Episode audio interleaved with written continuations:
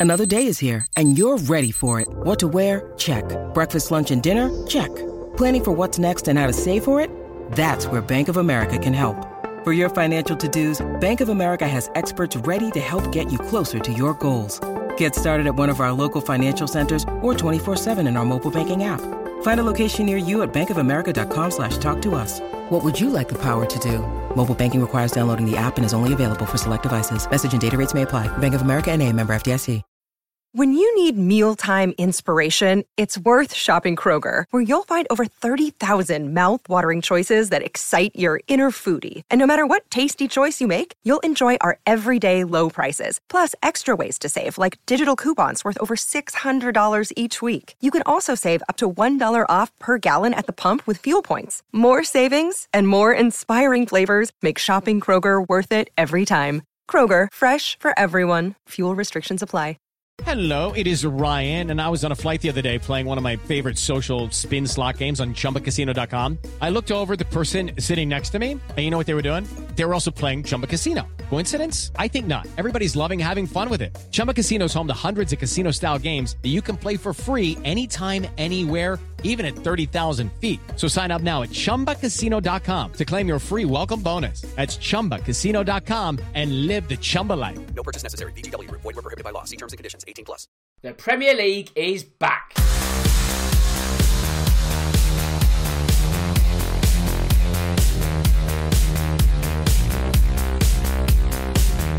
Hello and welcome to episode 44 of this season's Real Football Cast. As always, I'm your host Dan Tracy, and in the next 60 minutes, we'll be dissecting all the hot topics in football. As per usual, we'll be discussing what's been going on in the Premier League over the past few days, while in addition to that, there are also some off pitch activities that have caught our eye and they'll be getting our attention in the next hour. It's been another incredible week of football, and once again, we've got a full house. That means leading the line wearing the captain's armband is Carl. So, Carl, how have you been since we last spoke? Yeah, really good, Dan. You know, it's been great to get some football back now, and we've we've got something to get our teeth into. Um, and I'll tell you now, there is a lot to get our teeth into, isn't there? So, looking forward to this one. Yeah, we won't go hungry on this show, put it that way. And of course, I cannot forget your strike partner either. That's Drew. He'll be offering the supply line for the other side of the pond. Drew, how have you been this past week? Um, absolutely fantastic, Dan. Chelsea won. Christian Pulisic scored. The Premier League is back. Everything in the world is right. It is. Just about. Spurs had want it'd be even better, but enough of that. Right, so let's do the social media bits first. As we'll be talking into the abyss once more. First, if you want to get in touch with me, you can. That's on Twitter, at Dan Tracy, 983. Also, the podcast has its own account, which is at Real Football Pod. If you want to become a shareholder, of which there are now over 300, all you need to do is follow and join our very elite members club. You can find me via iTunes by searching for Real Football Cast. If you use that platform, don't forget to subscribe. And also, if you like it, leave a review so we move up the league table. If you're not a fan of all things Apple, you can find me on SoundCloud and Audioboom. While the easiest way to find all the links is by going to realfootballcast.com. Of course, don't forget our content partners at lastwordonfootball.com. Here you can check out the excellent work that Drew does, also the bits that I do after you've listened to this show. Don't read the piece about David Luiz getting new contracts that I did last week. It's absolute nonsense. That's never happening. So that is the ultimate kiss of death. More of that later. But now it's time to really go live. And where should we go first? I guess we have to go to Villa Park. Not only because it was first in the list of 12 matches, but it arguably, no, it's not an argument, it generated the biggest talking point of that game week. So, Cole, coming up to the end of the first half, you see the ball approaching Villa's goal before the interval, and you think to yourself, I'm sure that's just gone in. Yeah, uh, this this was an absolute horror show of a decision, wasn't it? Um, and you you just kind of wonder, you know, again, what yeah, it just puts VAR into this fast category yet again, doesn't it? Because you know it's quite clear, you know, when you watch replays that the ball is over the line. Now you can understand maybe the referees watch if that's not working, it doesn't go off. Okay, fair enough. You know, you can accept that that you know technology won't always work, but surely the guys running the VAR system then can look at that incident, actually go, oh, hang on, that's that's not just over the line, that's well in, um, and that should have been a goal. And they basically, you know, can kind of talk to the referee and say, hold up, you need to stop here. There's been a mistake. Although your watch hasn't gone off, that ball was clearly over the line. Uh, and, you know, it should be 1 0 to Sheffield United. Um, I just don't understand how you get that wrong, how that decision isn't changed. Um, and again, like I say, it just puts everything into a farce. And, you know, these are the incidents, aren't they, that we want VAR for. These are the incidents that no one could moan about if VAR stepped in and, and called the game back and said that was actually a goal. We'd all sit there and go, hands up, it's worked, it's worked as we want it to. Um, so, you know, the game wasn't the best game, but that one incident again just puts VAR in a spotlight that you just think, well, it, it's not working. With that being the case, Drew, we've been sold the notion that Hawkeye has such a small margin of error that nearly everything gets picked up. Therefore, how on earth did this freak set of angles conclude that it wasn't a goal? There's absolutely no excuse for this whatsoever because I mean the the replays are there. Whether those come from VAR or Hawkeye, I mean you can see clearly that the ball was over the line. So this excuse of, well, the players blocked it, the post, the camera set it. I mean, if the if that if it failed, it failed. Just own up to it. I think that's kind of the biggest problem for me is that no one is taking ownership of this.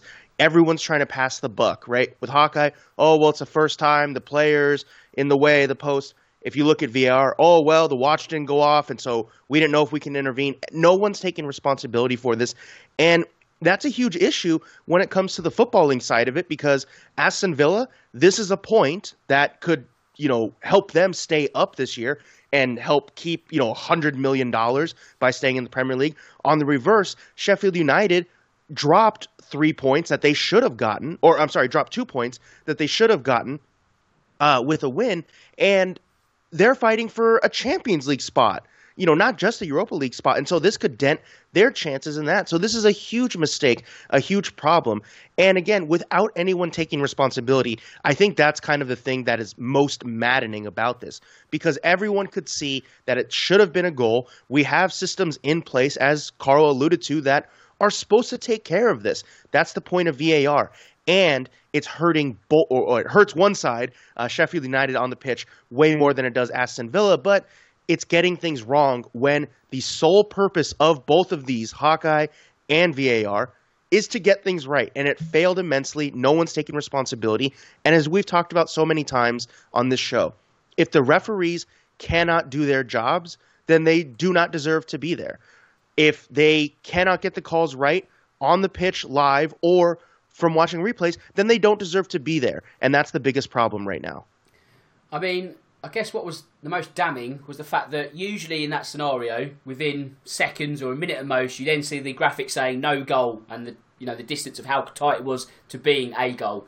That didn't materialise, and the penny drops. You think actually that must have been a goal then. So Cole, later that same day, there's a bit of a grovelling apology, or quite a bit of a grovelling apology from Hawkeye.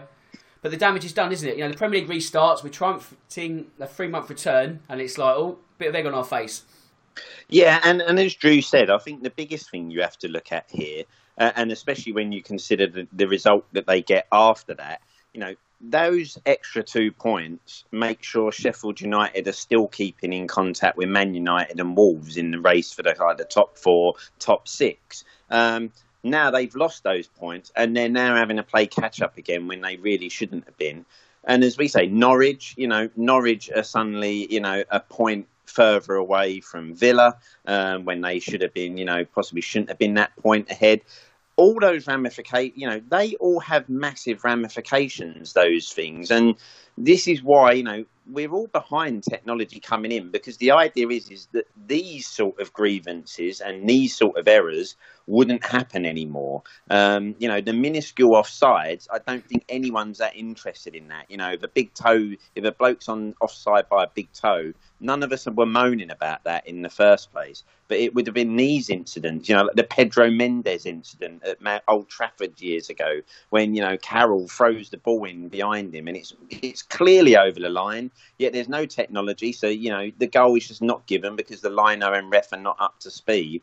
And this was what everyone was saying. These are the things that we want to get right and make sure they don't happen going forward. Um, and this game clearly showed that that's not happening. And again, you know, it's not Sheffield United. You know, it's it's not given them a win they should have had, which then gets their momentum going again. And of course, you know, we no one knows if that affected them in the following game.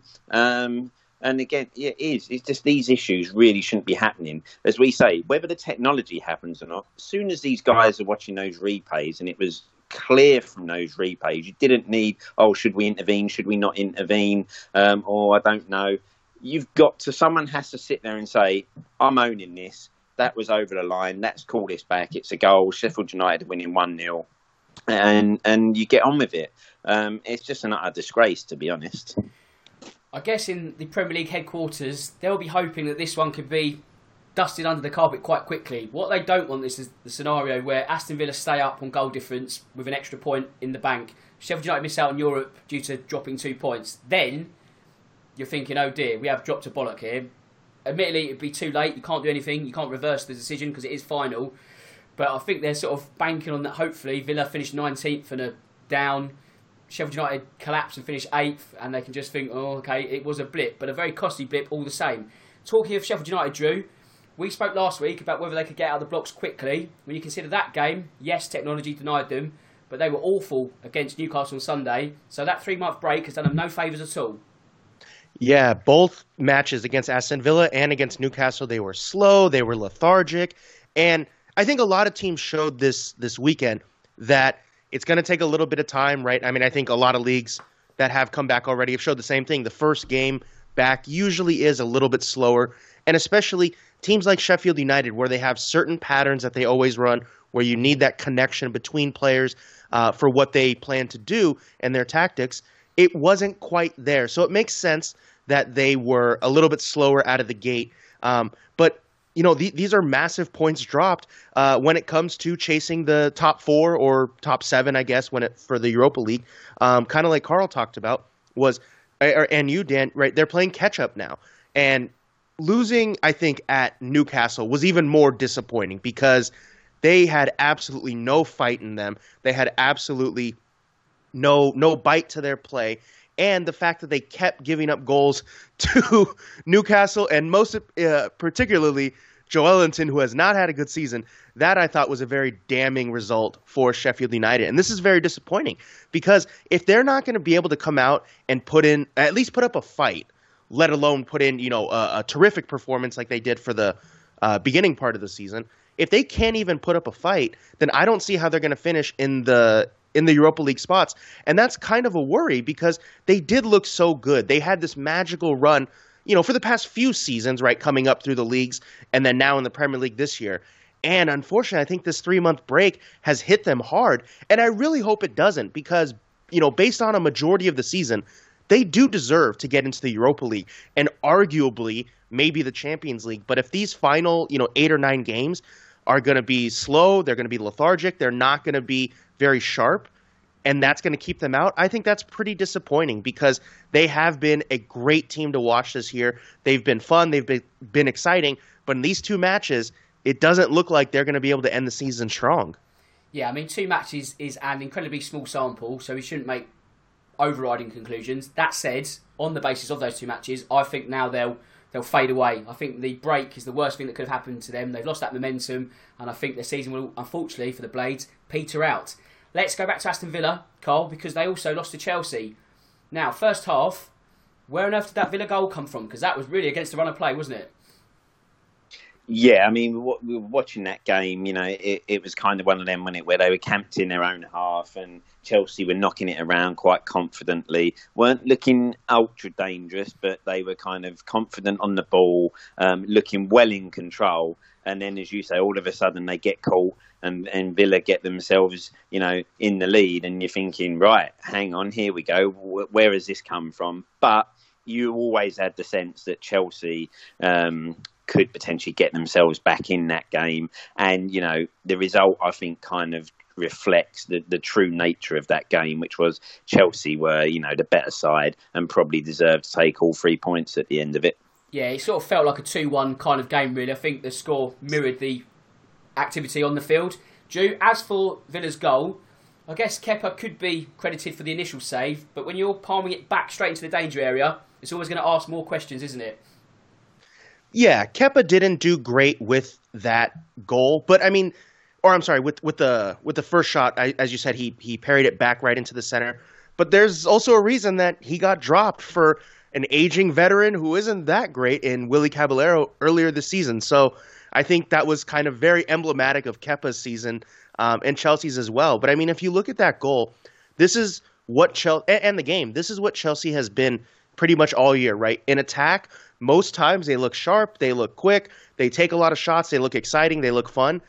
But then defensively, they let themselves down, right? They, I mean, if you look at that goal, it was kind of a, a, a quasi set piece where uh, was just kind of holding the ball in the right half space, and then he lays it off for, for Douglas Luiz, who sends in the cross, right? If you look at Cheney, uh, Chelsea center backs, Antonio Rudiger, nowhere to be found. Andreas Christensen, nowhere to be found. Uh, you know, the rest of the defenders that were there, nowhere. And so this is kind of what Chelsea has done this entire year is the defense lets them down. They give up a goal when they shouldn't. This one came in the first half as opposed to the second or in stoppage time or something like that. Um, but this is kind of a sign of the the immaturity of Chelsea, the the young players they have. I know Antonio Rudiger isn't that young anymore. Um, he should be more experienced and, and mature when it comes to that.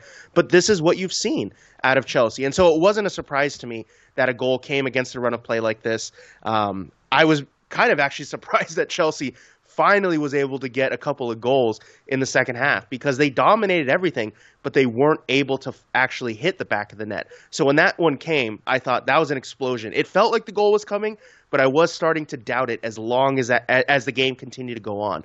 Um, but I think this game very emblematic of Chelsea's season in total, and it was good that they got the three points because they really needed it. Drew, I'll stay with you because you just touched on the equaliser. You need a hero. Enter Captain America. What a turnaround! Absolutely, Christian Pulisic. I, I, I, couldn't be more happy for this guy. I, Captain America is one nickname. Cristiano Pulicinho is another one if he were Brazilian. Uh, we have Christian Golisic, Christian Pulisic. I mean, he absolutely changed the game. And he's showed on several occasions this year that he can be a game changer for Chelsea in the Champions League, in the Premier League, right in the fall before injury. He had uh, a stretch of maybe six weeks where he was pretty much running the show.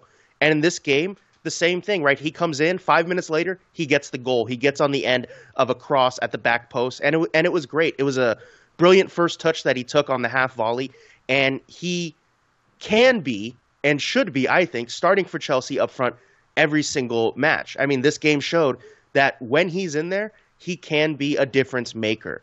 And I know a lot of people right now say, you know, injuries have been a problem for him. And sure, absolutely. But when he's fit, as he is now, he can be Chelsea's best player and most influential uh, player. And I hope he continues to show that and uh, begins starting each and every match.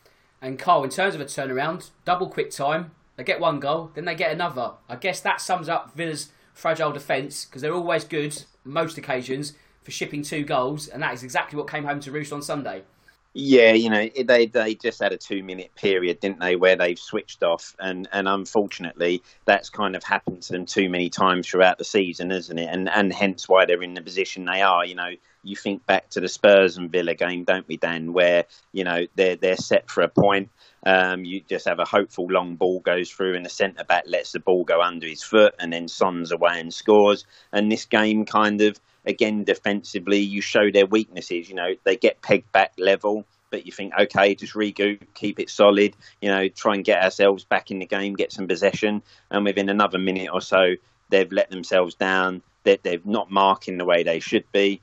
The ball finds Giroud. He swivels. It's a nice turn. You know, gets a lucky break with a shot, getting the deflection, but at the same time, it's in and then you know the game's gone then at that point because in no way did you think Villa could get themselves back in the game at all once they went two one down. But that just shows their problems defensively this year. You know they've not been able to kind of concede, regroup, and just keep themselves solid. They they concede and then suddenly their heads go and the concentration's gone, and before you know it, the game is gone. Um, and that's something in the Premier League you just can't do, unfortunately, because the quality that each team have, or most teams have up front, will punish you if, if you're sloppy like that. And Carl, I'll stay with you. If we go back to earlier that day, Newcastle, we mentioned them. The break certainly did Joelinton some good. He now has doubled his Premier League tally to two goals. That said, though, after that woeful first half, that woeful first half miss, he needed to pull something out of the bag, didn't he? Yeah, that's right. You know, he, he, hasn't set the world on fire since being since going there, has he? Um, so he needed a, a, he needed a spark, and I think all Newcastle fans will now be hoping that this game was a spark that can get him going. Um, we've seen signs of there's a really good player there. You know, he can be really, he can look really good at certain moments. Um, and yeah, as you say, the miss, the first miss is, is horrendous, and you'd be kind of thinking, wow, you know, those are the chances you've got to be taking at this level, because again, those are a chance that you know you you don't take that chance, and suddenly the other team go down the other end and score, and before you know it, that that chance has possibly cost you the game. Fortunately, in this occasion, that wasn't the case. He made amends, um, and that was a great result for Newcastle um, at full time because you know that is a win that's desperately needed against a good side. Um, and that will give them some confidence and momentum now. And Drew, as for Steve Bruce, that's safety now for the Magpies, no doubt about it. They're staying up. So you'd have to say, without any argument, a successful a successful season under his stewardship. Now, when you consider that fans didn't even want to sing his name at the start of the season. Obviously, they can't at the end, but he has turned people's mentality around quite quickly, hasn't he? Yeah, absolutely. I mean, I'll be the first one to say at the beginning of the year, I said 100% guaranteed that Newcastle was going to get relegated, and now, like you said, they're they're completely safe. You know, they're mid-table, and congratulations to them. They've they've earned it with some good performances. This one against Sheffield United um, earlier in the season, they've had a few others as well. And so I think Steve Bruce does deserve a lot of credit. I mean, think about this: if Rafa Benitez got as much credit as he did for for bringing them back up, uh, keeping them up, getting the most out of a squad that you know is probably a, a championship uh, quality squad playing in the Premier League. If he got all the credit, so should Steve Bruce because he's done the same thing, if not done better. So I think he deserves a massive amount of credit. He has stuck with Joelinton throughout most of this season, and in this game, right, he kind of paid dividends on that, which is good. Um, so yeah, I think Steve Bruce definitely deserves a lot of credit for this, and with the new ownership group, and you know who knows what's happening with that, and whether they're going to come in. You know, most likely he's not going to be keeping his job, and that's unfortunate for him because he's done a, a fantastic job this year, but I do think that if other Premier League jobs open up, he should be getting a call from them because he's done a he, he's done phenomenally well this year with Newcastle United. Um, defensively, they've been for not every match, but a lot of times they've been uh, solid, which has helped them immensely. Right? They he has gotten the best out of probably Miguel Almiron. Joelinton, not so much, but hopefully for the end of this season, uh, he's going to be doing better. Um, but Steve Steve Bruce deserves a massive amount of credit. He's done a great job with them, keeping them safe with you know uh, was it eight games to go or seven games remaining, whatever it is that they have. You know, congratulations to him. He's done phenomenally well. And Carl, if you go to East London now, West Ham versus Wolves. Personally, I thought West Ham looked okay in the first 60 minutes. They didn't look like they were going to lose, but I don't think they really threatened much going forward. That said, when you've got a plan B, which consists of Adama Traore, you're always going to be in for some difficulty, aren't you? Yeah, I mean, he came on and changed the game, didn't he? Um, I will admit, you know, before the break, he was on fire, wasn't he? And you're kind of thinking this guy is something to, to attract some attention now from big clubs.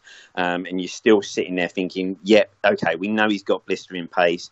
Has he got the consistency now in, say, like delivery um, and, and kind of game craft? And I think, you know, when he came on in this game, he just kind of showed you that he does look to have developed and kind of now knows you know a little bit more about when to do things, when not to. Um, the delivery for the first goal was a class cross, wasn't it? You know, and you know if you're going to back off and try and give him that little bit of space to move in, then you're going to get what happens basically because he is someone that you can't give any time or even you know a minuscule bit of space because he's explosive and he'll get past you before you even know where you are. Um, and from that point on, the game changed. Wolves took over. Um, West Ham didn't have an answer to what they were doing. And then obviously, you know, Wolves go on and comfortably, you know, win the game, see it out, and that, and that's a great start for them, um, a great momentum builder, and just what they needed. But for West Ham, of course, it, it's it's a terrible result and one that kind of I think really throws their Premier League future into some real doubt right now. And Drew, with player sharpness being as it is, you know, rather fragile, a bit rough around the edges, do Wolves now have a perfect plan to execute between now and the end of the season? Tired opposition legs, unleash Traore, get the job done. That's going to be the ace in the hole now, isn't it? I definitely think it is. And I thought Nuno used Traore perfectly in this one because he was going up against those tired legs. And I mean, look, he's already lightning quick. He's already, you know, hitting the gym and, and really big and strong. And so he has not only pace, but he has power as well. Um, but this is perfect, especially when you have teams that are going to be playing every three days, every four days, and they're not used to that. They had, didn't have the full uh, you know, preseason training, so to speak, before Project Restart. I think Traore coming on for the last half hour, last 20 minutes is going to be absolutely perfect. It's a huge ace up the sleeve, and you saw it right now, eh, or in this game. And something that I thought w- was really good was Wolves looked to me like, especially when he came on, they know exactly what the plan is. They're executing it. And so maybe in the first half is a little bit slower and, and it didn't work out. But in that second half, with Traore, I want to say it was like just a minute or two before the, the cross for the goal. He sent in another one. It was the exact same thing. Got to the byline, sent in across uh, centrally towards you know towards a spot, uh, and nobody was there for it. But then he repeats it just a, a minute or two later, and this time Jimenez was there for it. And so I think that Wolves actually they have their plan down pat and when Traore comes on in the second half, he's going to be a game changer for them that other teams probably won't be able to to keep up with. And Wolves have that uh, experience this year of playing every three days, playing every four days, right? Being in the Europa League on Thursdays and then playing on Sundays. So they know what that's like. And I think they're going to be able to manage this situation much better than a lot of other teams because they know what it's like. They have the right players in place. They have that ace uh, up the sleeve in Traore. And so I think Wolves are going to be really, really strong for this last stretch run of the season. Now, that win was one of seven games that finished nil nil at half time. So, can we attribute that, Carl, to players still trying to find their sharpness? And why does that first 45 minutes of stalemate make such a difference? Yeah, I think so. I think, you know, all these first early games, you know, I think you're going to see teams going out there and, and they're not going to try and go, you know, mad straight away. They're just going to feel themselves into the game, um, try and get the touch, the feel of the ball, passing, and all those sort of things right. Because, you know, I think you, you can have some training games that are cut into three quarters, etc. And but they don't really mimic the real thing, a full 90 minutes, full go. Um, so I think that's all we're seeing. I think we are just seeing matches that are starting off slow. Players are getting fitness back, match fitness back. They're getting their sharpness back. And that might take a little while to come. Um, so I, I, would think, you know, we might still even see the next set of games this weekend be a little bit slow, um, not the most exciting games you'll see. Um, and then hopefully after that, they'll probably pick up the way they should do once they've got that match sharpness back. With that said, Drew, if you look at the first 11 games of the season back in August, five of those were also nil-nil at half time. So I guess that further reinforces the point about lack of sharpness. Yeah, kind of. Uh, but I think this is definitely a little bit uh, there, there, there's more added onto it without the fans, right? Because this is different. without any type yeah. of sound or noise, like no music playing in the background in the stadium or anything. Uh, once the match starts, so I think those add to it. Plus, you know, the water breaks kind of slow things down a little bit as well, um, in terms of play. But that also gives managers uh, a timeout, so to speak, to kind of rearrange what they're doing, to make some adjustments tactically. Um, and so I think all of those things are kind of combining right now uh, together to cause all of these these nil nils at the half.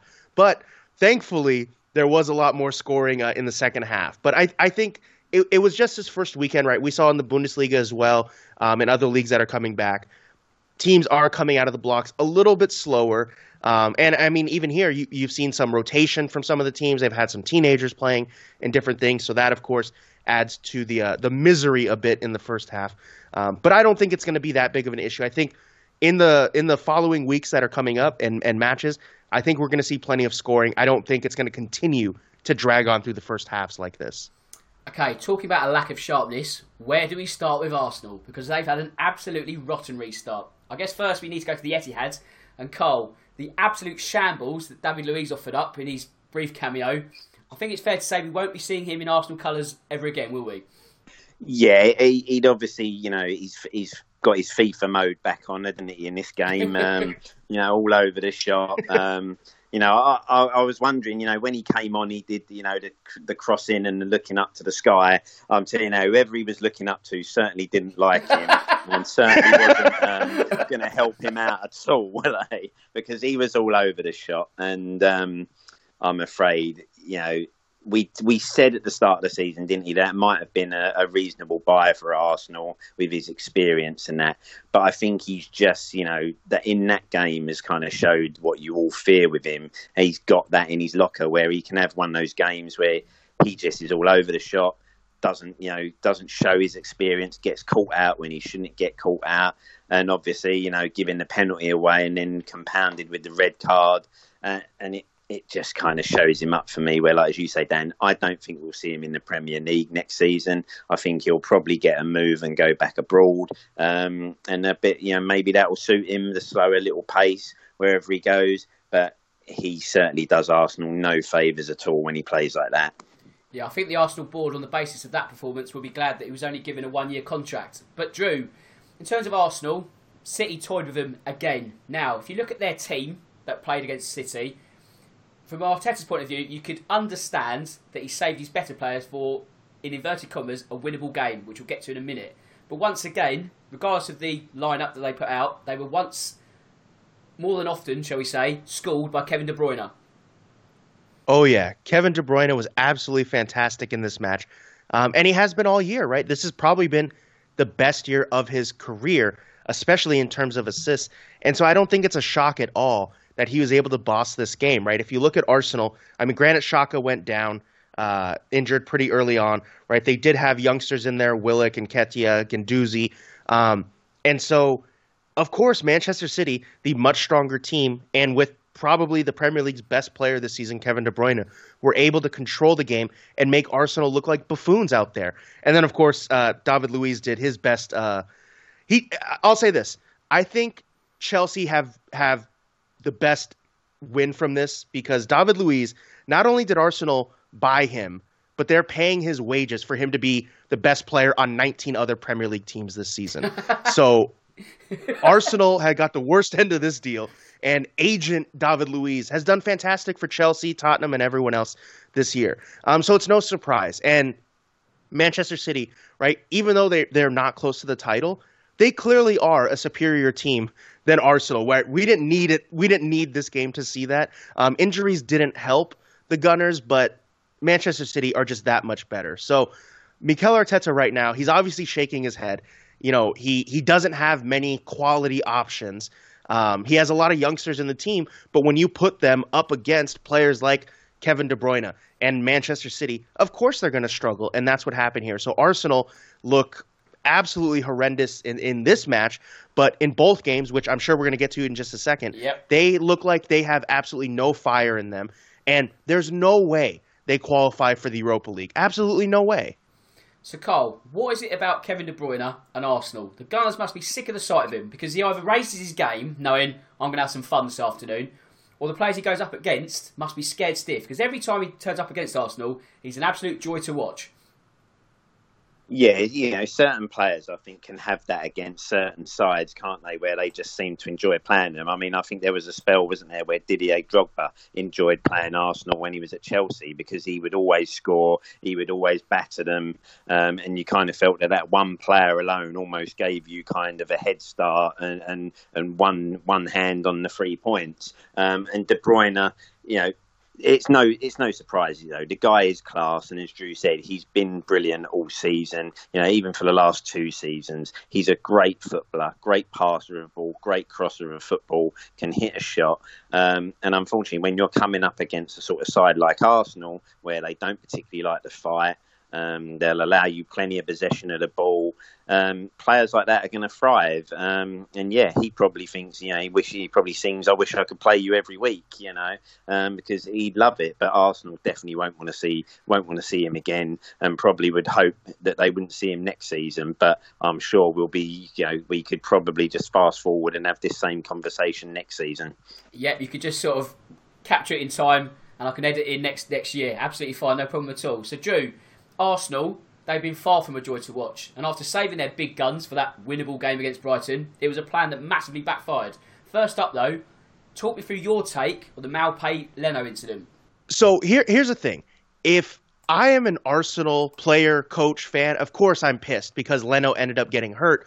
However, from the Brighton side of it, I don't think it was a dirty play. To me, yeah, I, I, don't know if you guys will, will get this phrase, but but I'll explain it after. Is the way I saw it was no easy buckets, which basically it, it, it it's it comes from basketball. But you know, I'm gonna play hard. I'm not gonna take a moment off, and yeah, I'm gonna bump the keeper and say, yeah, I'm here. You're not going to be able to just scoop that ball up with no problem, right? Maupay did not go studs up or anything like that. He didn't shove him with his arms out or anything like that.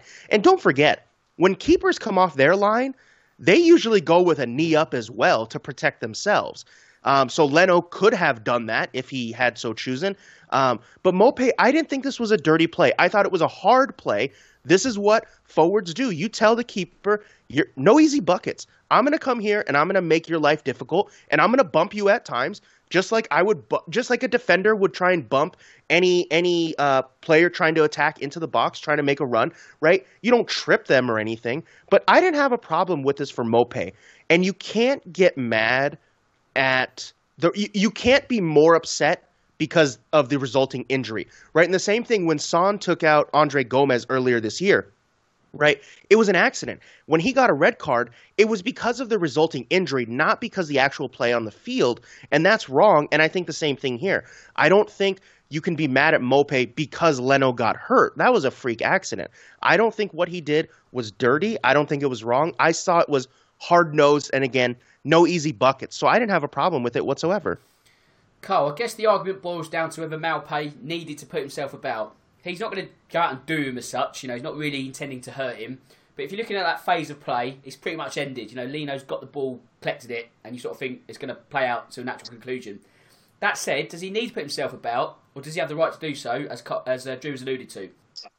Yeah, I think on this instance, you know, you could sit there and say, well, Leno had caught the ball just before, you know, just before he jumps, and you can clearly see, okay, the keeper's going to get it. But, you know, again, as Drew said, you know, that if he maybe just felt, well, I'm just going to put myself there and let you know I'm about.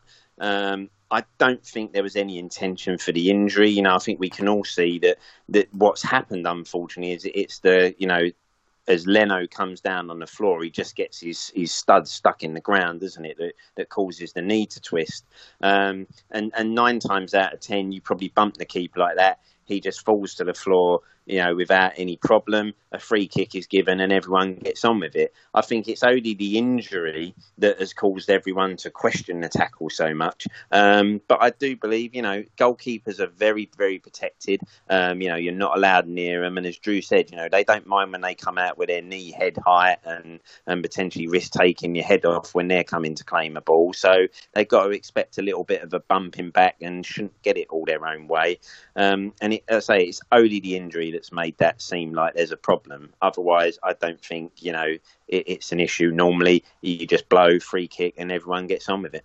Yeah, that's exactly it. The injury, as bad as it is and unfortunate, has just magnified the situation so much more. Any other time that happens, 99 times out of 100, as you say, referee admonishes the striker, the game goes on. So it just has obviously added that extra spice. That said, though, Drew, obviously losing your goalkeeper has been such a key component of Arsenal's indifferent defence this season was going to be hard felt.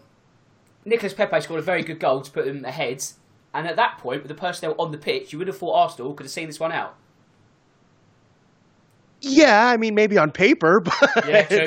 Based, based on Arsenal's team, right? I mean, just just the week before, right? Uh, and uh, or not week, but against Manchester City, right? The defense was terrible, and so same thing here. You know, Arsenal have not been a good team, and so yeah, Pepe scored a great goal, and, and credit to him because he hasn't had the you know the the rosiest of seasons. But I think nothing in this Arsenal squad gives any sort of confidence. The I mean, the only player I think you can count on right now is is Leno, who just went down with injury, and Pierre Emerick Aubameyang, but he's not a defender. And so when it comes to surrendering late goals, that's not really something in his control. And so I think it's perfectly fitting that Arsenal gave up two goals in the last 15 minutes and one right at the death in stoppage time because that's who they've been, right? The fact that they were able to essentially hold on against Brighton for the first, you know, 75 minutes or whatever it was before Dunk's goal, um, that is what Arsenal has been this year. You know, if, if, Mikel Arteta comes from right the Pep Guardiola school, and you know yes, defense is important. Don't get me wrong, but really everything that they do, everything under Pep, and what I think Arteta is trying to do, it's more about right positional play, the patterns of play. It's more about the attack, how they build up, and all those things. And when you already have a weak defense, and then you're not going to focus on defending, of course you're going to start surrendering late goals when you have players like Mustafi, Rob Holding, who, you know, although he can be good, hasn't played this year a lot because of injuries in the beginning of the season. So when you already have a weak defense and now you have a manager coming in who's not really going to focus on that in the beginning, of course you're going to give up goals. And especially when you're this when you're this Arsenal squad without much talent, it's not a shock whatsoever that they blew another game giving up a late goal. Carl, in terms of Arsenal's soft underbelly, it's undermining any progress that has been made under Mikel Arteta. So, with that in mind, how do Arsenal fix this when there isn't really a lot of money in the pot come the summer? Yeah, I think this is a real problem, isn't it? Um, and, and, it's not it's not just a problem that's that's come this season, is it? You know, it's been something that's been there for many seasons now, and you know, the last few seasons you could kind of just you know rinse and repeat as such if you're Arsenal fans. You know, games you shouldn't be losing, you're losing. Games where you don't give them a chance, they can sometimes get a good result. Um, I just think they've they've probably just got too many inconsistent players right now. You know, Xhaka can either be brilliant one week and then you know a complete utter horror show of next week. The same with players like David Luiz at the back. Um, you know, we saw in the Spurs game when we played them, you know, they can suddenly lose their heads in defence and suddenly just, you know, go mental and chop people down for penalties you know, Guendouzi, he can have a great game one week, but then a real heads gone game the next week. And I think that's their problem. You know, apart from up top with Lacazette and uh, Aubameyang, and even Lacazette hasn't set the world alight this year. But, you know, going forward, I don't think you fear for them so much. It's just defensively and that question mark around whether when when the game gets tough, have they got players that can step up to the plate often enough? And I think that's it. And as you say, ideally, really, you need to fix that by bringing someone in who you know is consistent and can do that job. Whether Arsenal have got the funds to do that, which you would kind of, you know, from what we've seen, I don't think there's a lot of money there for them to play with. So I can't see until they can bring a real solid player in that position how that's going to change. You know, I think you know the only hope is is that as a player like Guendouzi um, progresses year in year out, he gains a bit more experience and learns when to do certain things, when not. You get rid of someone like David Luiz, um, that then obviously gives you a bit more confidence in the players behind you. Um, but whether there's the money in the pot to do that, I don't think so. And if there isn't, then I don't see anything massively changing into how they set up and change what they've got there, unless they've got some youngsters there that are ready to step up that um, can, can do that job and suddenly, you know, come in and be consistent. But I think that's their major problem: consistency. Absolutely. If, if I could, if I could make a suggestion real quick, yep. I think Arsenal need to break the bank for Troy Deeney. And this is why. I don't remember, was it last year, this year, whenever it was, when he talked about Arsenal being soft and he loves playing against them? Well, they need to bring him in to just mentally, physically, and emotionally abuse these defenders every day in training and toughen them up. Right? He said they were soft. We saw it in this match. We saw it against um, uh, Manchester City. I think that's what they do. They need to spend $100 million to get Troy Deeney from Watford, and he's going to toughen up their squad. There you go, getting paid to be. I think what I think Watford would snap your hand off. Yeah. I take it sold. A sensational move, and it was also sensational at the very end of the game. A huge plot twist. Who else to score the winner but Neal Maupay? A fantastic script in the game. Also, a fantastic win for Brighton, their first of 2020. Drew. Yeah, finally Brighton have gotten off the ground. It took them only uh, six months to do it. But um, I mean, th- this is what uh, Neal Maupay, of course, was going to be the game changer, right? He's he's getting closer to double digits in terms of goals. He's he's been their most potent attacker uh, this season. But then in, in this game, of course, who else was it going to be? Controversy in the beginning with Leno, and then not controversy on the goal, um, but of course he was going to be the guy that sealed it for them uh, in their comeback. He's been fantastic for them, and I I kind of wonder if they're going to be able to to keep hold of him uh, next year or the year after that, because I could see some teams trying to come in and get him as as a backup or something like that to come on late on. Um, being that he's hard nosed, he is going to play until the final whistle, and so I think Maupay. Uh, f- forget the controversy with, with Bernd Leno, right? uh, in terms of his play, I thought he did really, really well in this match.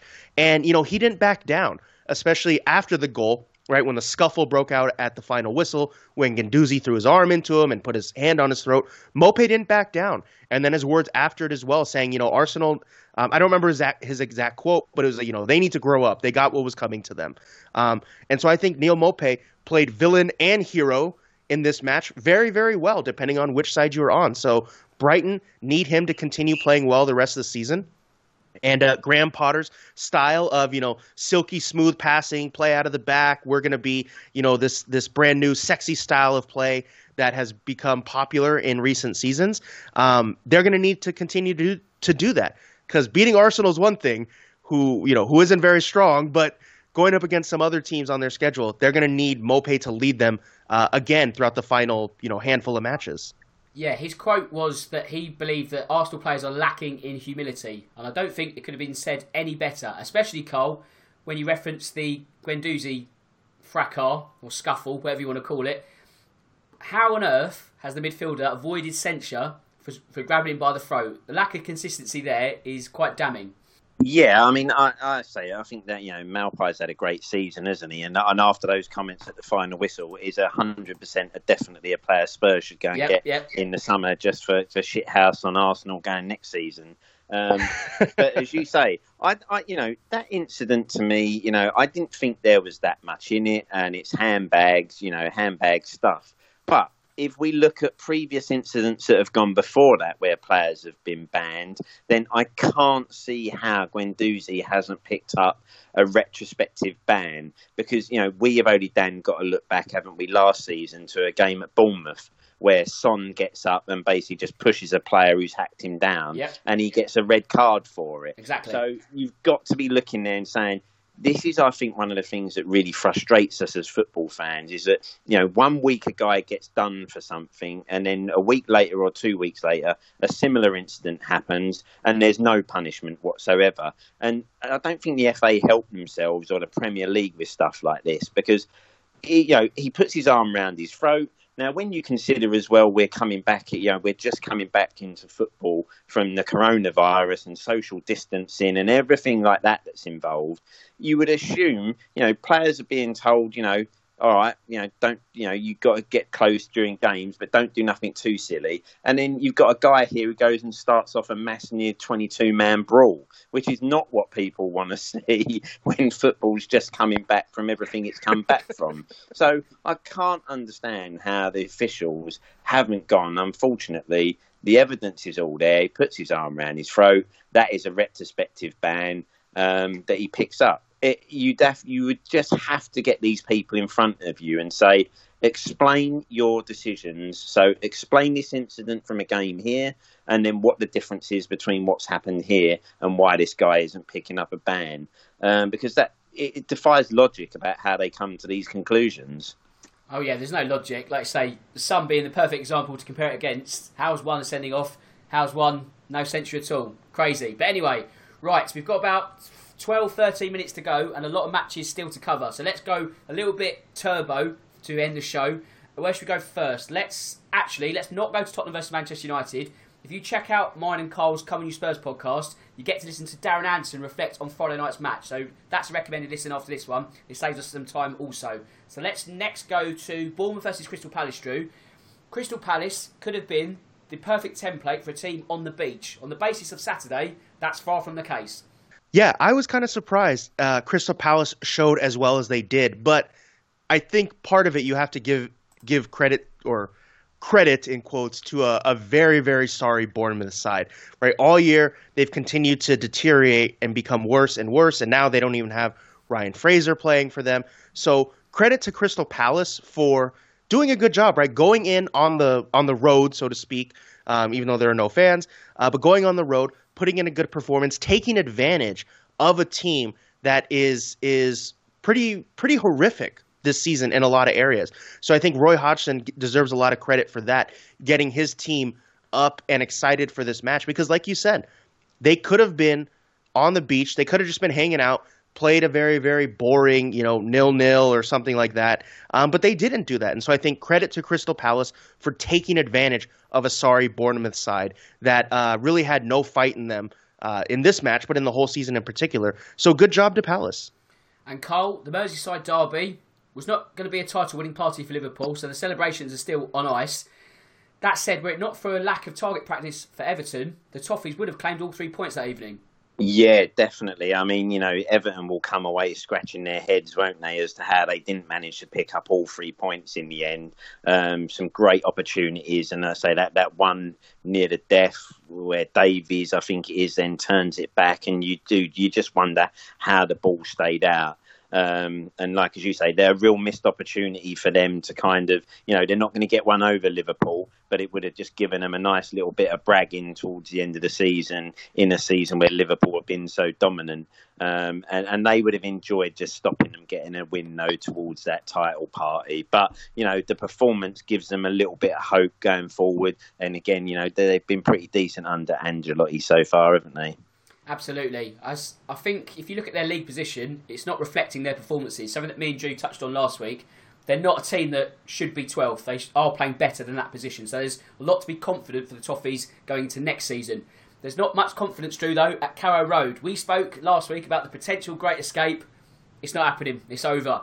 It's now a case of when, not if, they get relegated. Yeah, I mean this this was a pretty boring performance from Norwich on in both halves you know, at, at, least in the first half, they were able to to take it nil nil uh, into the break. But the second half, you see Southampton absolutely explode on them.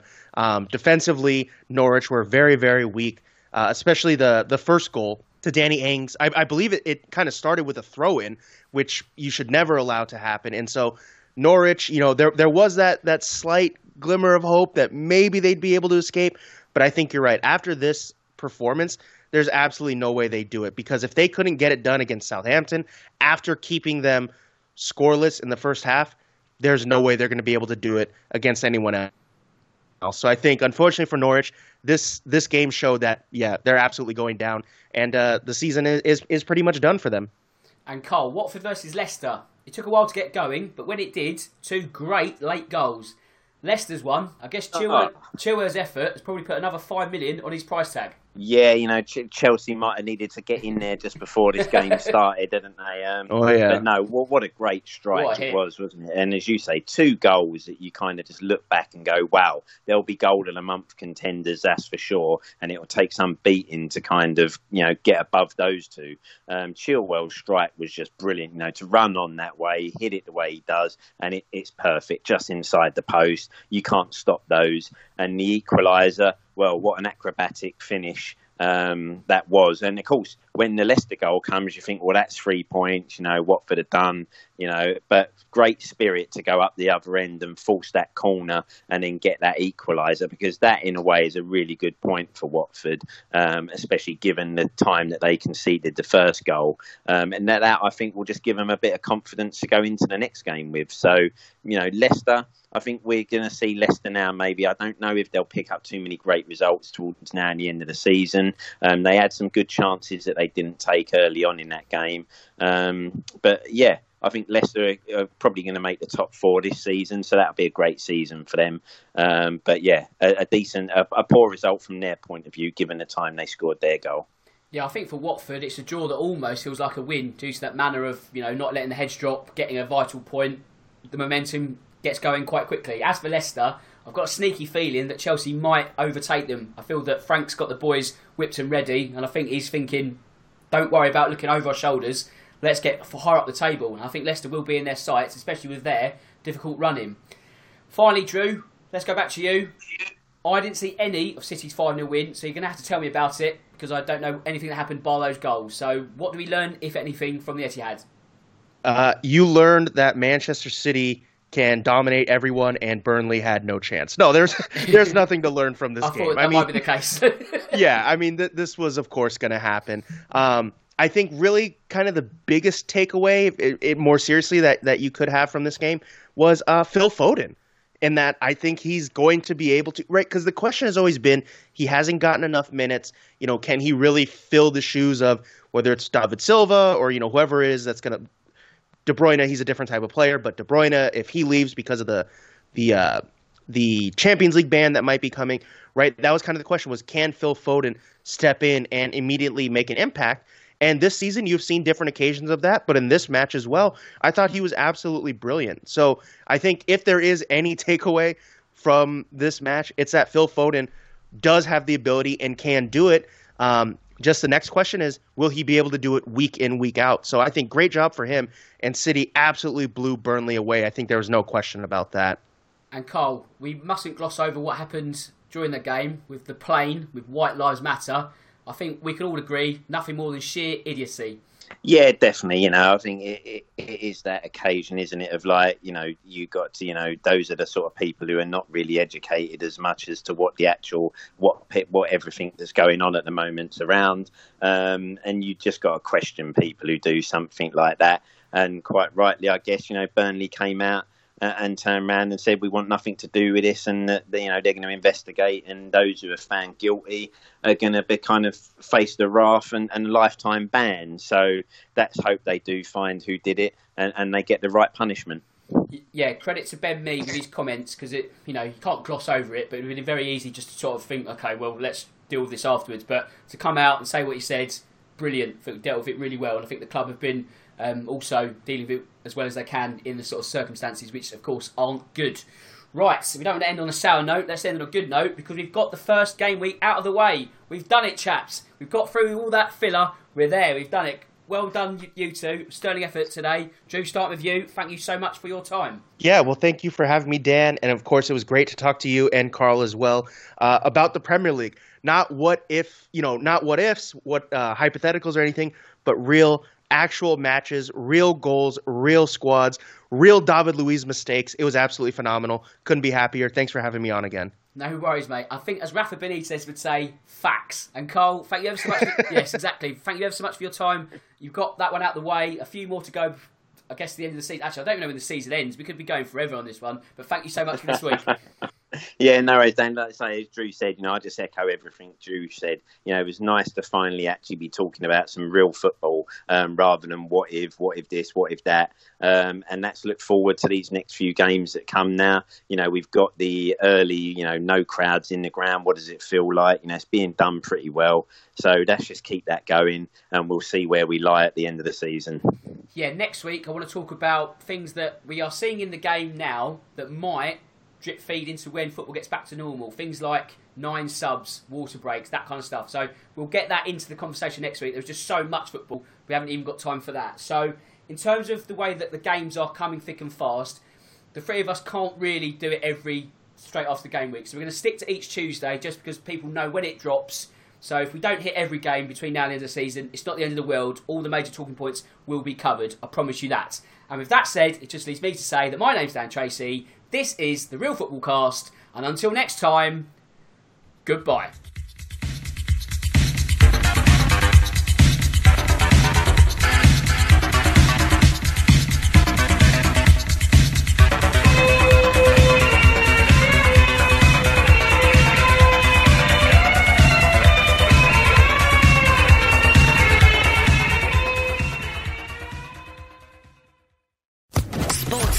Podcast Network.